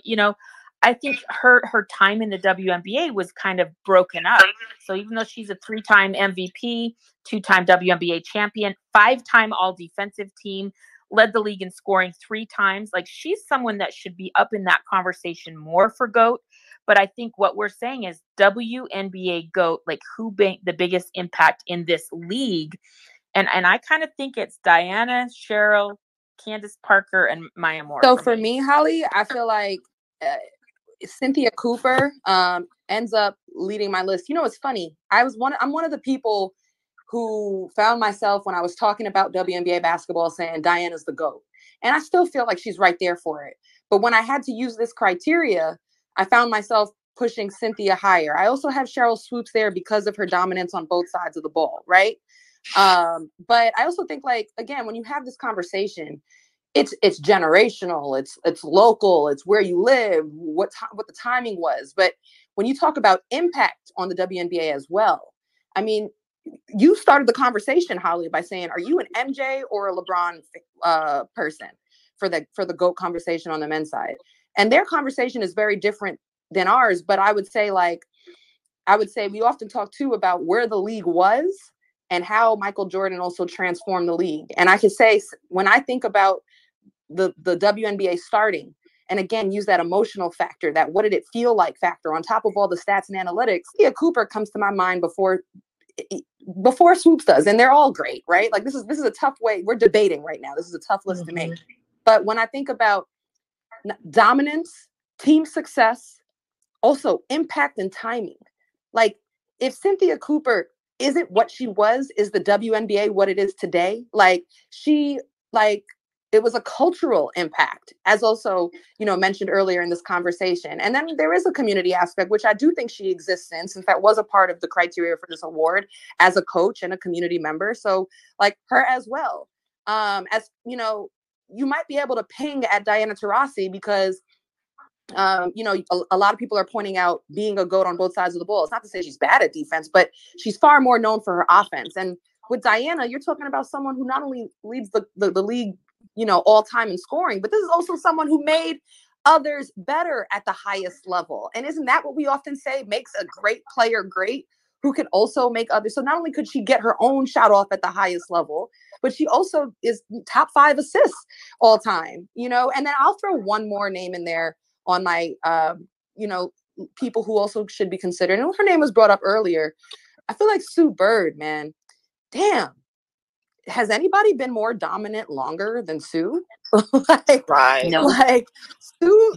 has won championships in 2004, 2010, 2018, 2020, has a chance at it this year. She's a 12-time All-Star, which is the most times for All-Star. She's the all-time assist leader. When you talk about impact on the game, this is one of the greatest ambassadors of the game, period, and still playing. I think Sue has a really great argument for this award. Yeah, and I think that longevity, we don't give Sue and Diana enough credit for that. Like, that's part of your overall profile, right? As a player in the WNBA, your legacy. Yeah, because if you can take care of your body enough, they both played overseas, came back to U.S. If you make those sacrifices, if you find a way to stay on the court for 16 years, whatever it is now for Sue, then that's impressive. And your accolades are going to continue to stack because you stayed on the court. One quick thing, y'all, I have to address on Twitter. It looks like this guy's name is Levy Moore. Levy, if you in the building, I'm about to call you out. So. What'd he do? Levy just brought up a very good conversation that I just need to put to bed. Stop saying the best two-way player to ever play the game. The game has two ends of the court. I said this earlier. And I think because we can use that designation of best two-way player, we take those people aside in the MVP conversation. Stop it, Levy. We're not using two-way player. What's wrong with the term? What's wrong with the term? No, I saw this. He wants Tamika. What can we just all agree right now? Tamika Catchings is the best defender to ever play in this game, but she was limited as a scorer at times. Yeah. Like, I remember playoff games where it was just if she would just score more consistently. I don't think she is in the conversation as a GOAT as a scorer. I don't see any shame in labeling somebody as a two-way player. I'm lost. No. A two-way player, when they are in the GOAT conversation, you know what I'm saying? Taking them out of the MVP or the GOAT conversation because they're a two-way player. To me, we say that too often. And I agree with you, Holly. Tamika was a much better defender than she was on the offensive end. But overall, her impact on the game, when you just watch it end to end, rebounding, we talk about offense and defense, but what about rebounding? What about extra possessions? What about sweat equity? When I left the game after watching her play, I wanted to change my life. I wasn't doing enough. Right. We all do. Are you going hard enough? Right. No. All right. But you know what? She's not in that category with championships. I think we haven't talked enough about. Ooh. I think you have to have a certain number of championships to be in this conversation. And so for me, I really believe Candace Parker has been the best player in the world at times and should be considered as a GOAT. But she only has one WNBA championship. And that's really the only thing to me that is marking her legacy. Now, is that her fault? Because the Sparks couldn't ever surround her with the right people or the right coaching at the right moment. But Diana with 3 championships, Cheryl at 4, Maya at 4, I think that puts them in a rare GOAT air. Yeah, but like Tamika, did they have a lottery pick in Indiana the whole time she was there? I mean, think about what Diana didn't have as much as some of those others, but she had Cappy. Come on, Cappy is a game changer. She had Brittany Griner. She's a game changer. Like so many of these other people we talk about, and that's, I agree that championships should be taken in consideration, but you also have to look at, were they even in position to do that? And it's not Indiana's fault. The one championship Tamika Catchings did win, she did it with a team that no one would have picked out of a lineup to win a WNBA championship together. But you would have done that with Katie Douglas out that year. Katie Douglas was out. Yeah. Katie Douglas was out. I mean, odds were stacked against Catch like nobody's business. And so for her to even squeeze that one championship out was a miracle. All right. So, LaChina, I want to throw this at you. You're our resident big girl here. You know, what about the big girls? You know, what about the Lisa Leslies, the Sylvia Fowles? Where do they stack up in this conversation? You know, I think it's hard for bigs in this conversation because all of us know, as much as I'd hate to admit it, when a game is on the line, when there's a clutch situation, when there's a big play, the ball is usually in the hands of guards. So, you know, we've been asked this question over and over again. What was your top WNBA moment? My poor bigs, the only WNBA moment we get is if it's a block or if it's a dunk, right? But if you are a guard, you can hit a game-winning shot. You know, you're Teresa Weatherspoon, which some people feel like she should have been on this list. You know, you can hit maybe the most memorable shot in WNBA history. Or there's 1.7 seconds left when Maya Moore hits that three in Indiana. No one is getting the ball in the post.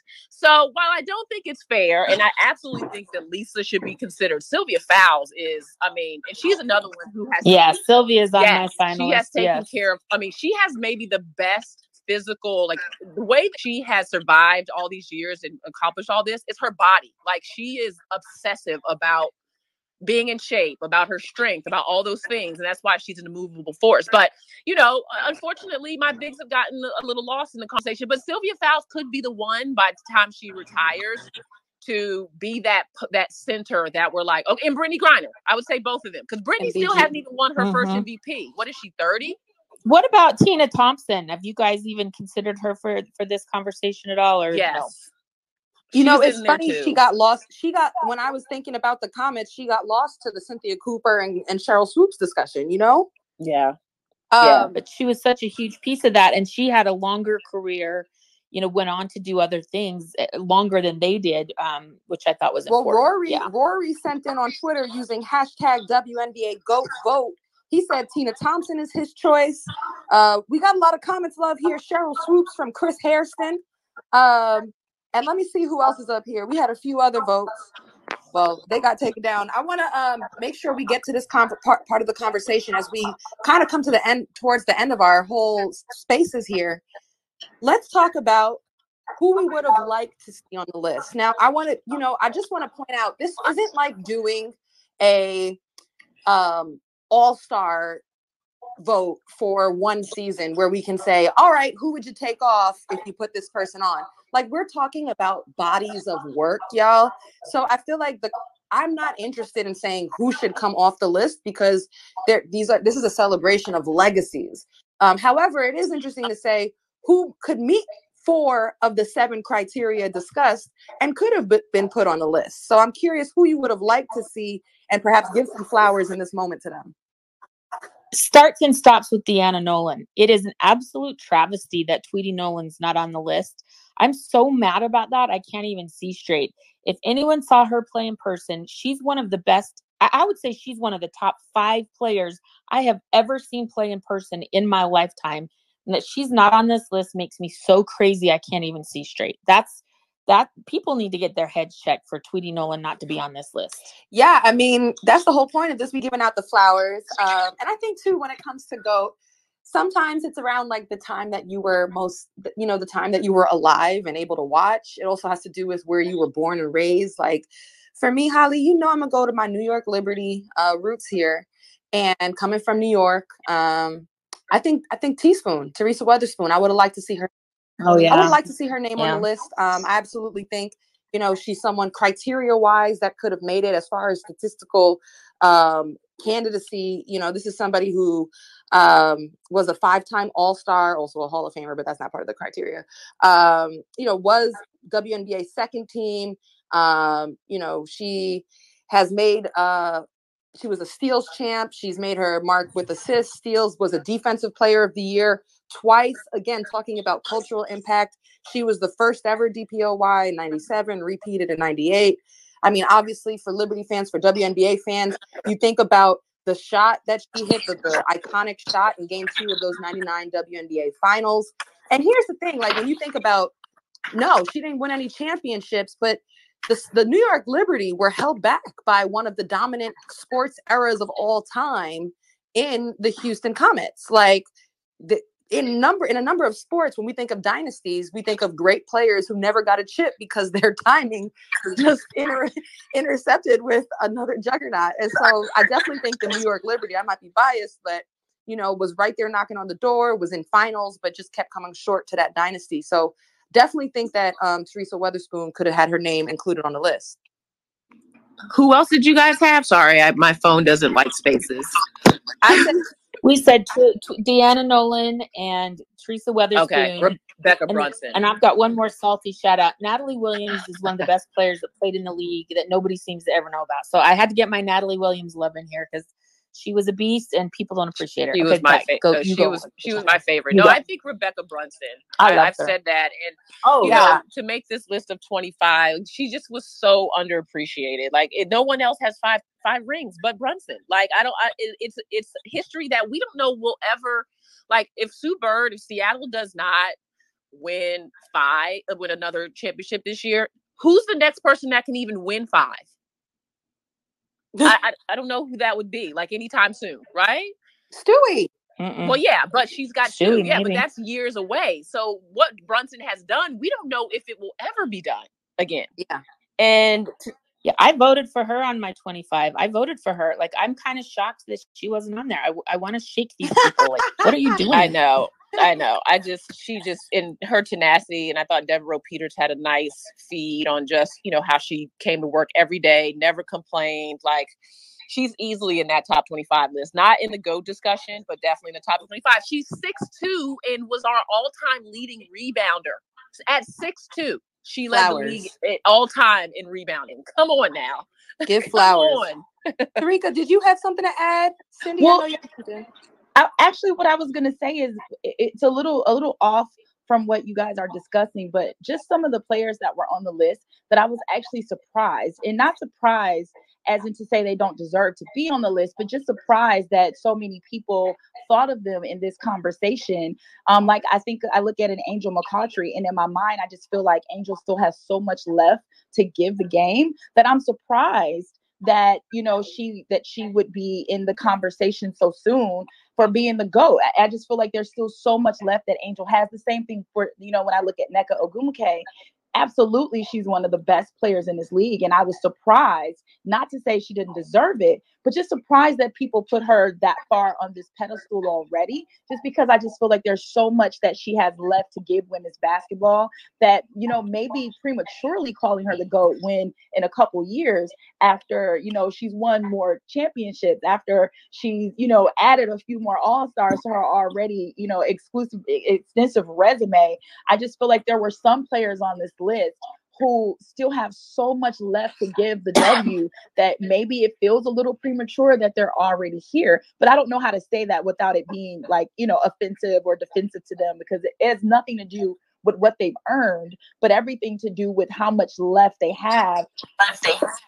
Tarika, is she still talking? No, I'm done. Oh, Tarika, you know I had to jump in here on this. Angel McCautry, I mean, Holly, Roz, y'all can, if you didn't, I was. I've been holding my tongue. Y'all can jump in on this. But it, I did. She took Atlanta to three straight finals by herself. Like, I didn't even blink when I saw her name. Like, there's nothing close about Angel McCautry being on that top 25. Not even. I blinked. She belongs. I did. I can't lie. I blinked. Wait, LaShayna, you're saying that it wasn't a problem for you. Oh, it was a no-brainer. In fact, if there was a top, she's like top 10. I was gonna say she was probably would have been on a top 10 list. I mean, that's me. Yes, and I'll throw this one in defense of Nneka Ogwumike. She was the only player on that top 25 that checked all 7 of the boxes. This is facts. This is facts. She did. So I give you that. Yeah, but she's only got one championship. Yeah. You know, like she, like I just feel like unless you've got multiple championships, it's hard to make that case. Yeah, yes. It is. But if community and impact off the court matters, which they said in the criteria for this award it did, or for this distinction it did, few can claim the leadership and the impact that Nneka Ogwumike has made as the president of the Players Association over the past couple years now. Oh, she might be the GOAT if community was at the top of this list. I mean, she's probably the GOAT of that. I mean, I don't know if there's a player that's had a greater impact in her time, CBA and bubble. Nobody.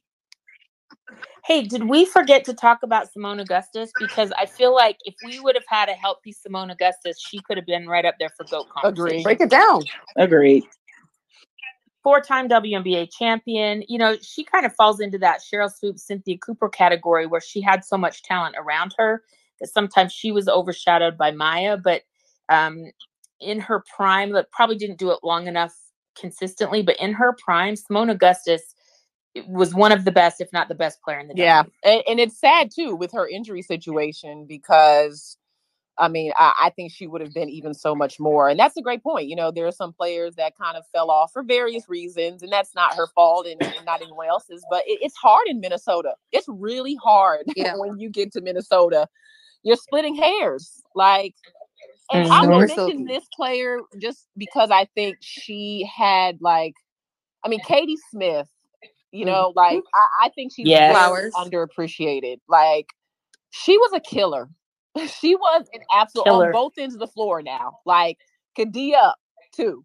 You know, they say white men can't jump. And Katie was like, oh, white women can't play defense? Let me show y'all something. Right. I was thinking about that. Bulldozer. Right. Bulldozer. I mean, so strong, tough. Like, yeah, I don't think she gets enough credit either for what she did in her time in the league. And swag on a million. You know, as we kind of come to a close here, I want to ask if y'all have any just final thoughts or feelings you want to share about the making of this list. Lists are so hard and I hate them, but I think it's really fun for conversation and I like hearing what other people have to say. I'm just so frustrated that Rebecca Brunson and Tweety Nolan aren't on the list. So they're on my list. Just know that. And I think it's really fun conversation, and it's TBD. Who's the GOAT? You know, Diana Taurasi and Phoenix Mercury. She has a chance to seal her legacy right now. They compete for WNBA championship this year again. That might be the GOAT rap. Yeah, I mean, I love this conversation. Thank you guys for having it, and for everyone for joining us, because to me, we have to continue to talk about the history of this league. You know, so we have so many new fans that don't know about the Houston Comets. There's no more Charlotte Sting. Like, these teams have gone away. These players, you know, are no longer in the fold. And so I just love that we can continue to talk about the history, but also looking ahead based on the high level of play that's on the court right now in this league, and be excited about, you know, what Stewie and Asia will do in the future, and just all the great things happening, especially with our Olympic team going for 7 straight goals. Like, we're the best in the world. Like, the WNBA is 144 of the best players in the world. And I just think it's an honor that we can have conversations like this. And passing it down to the fans too, y'all. First of all, listen, it's interesting about all these young guys today. They never call on us and say, hey, thanks for the kind word and telling me how great a player I am. But when they play like crap and we call them out, we don't know what we're talking about. Listen, I'm easy to find, but I get sick of these guys complaining. These young guys, they never call us and say, when a coach is wrong, I'm going to call him out. But when players are wrong, I'm going to call them out. But listen, I'm going to criticize guys if they deserve it. And listen, they can kiss my ass if they don't like it.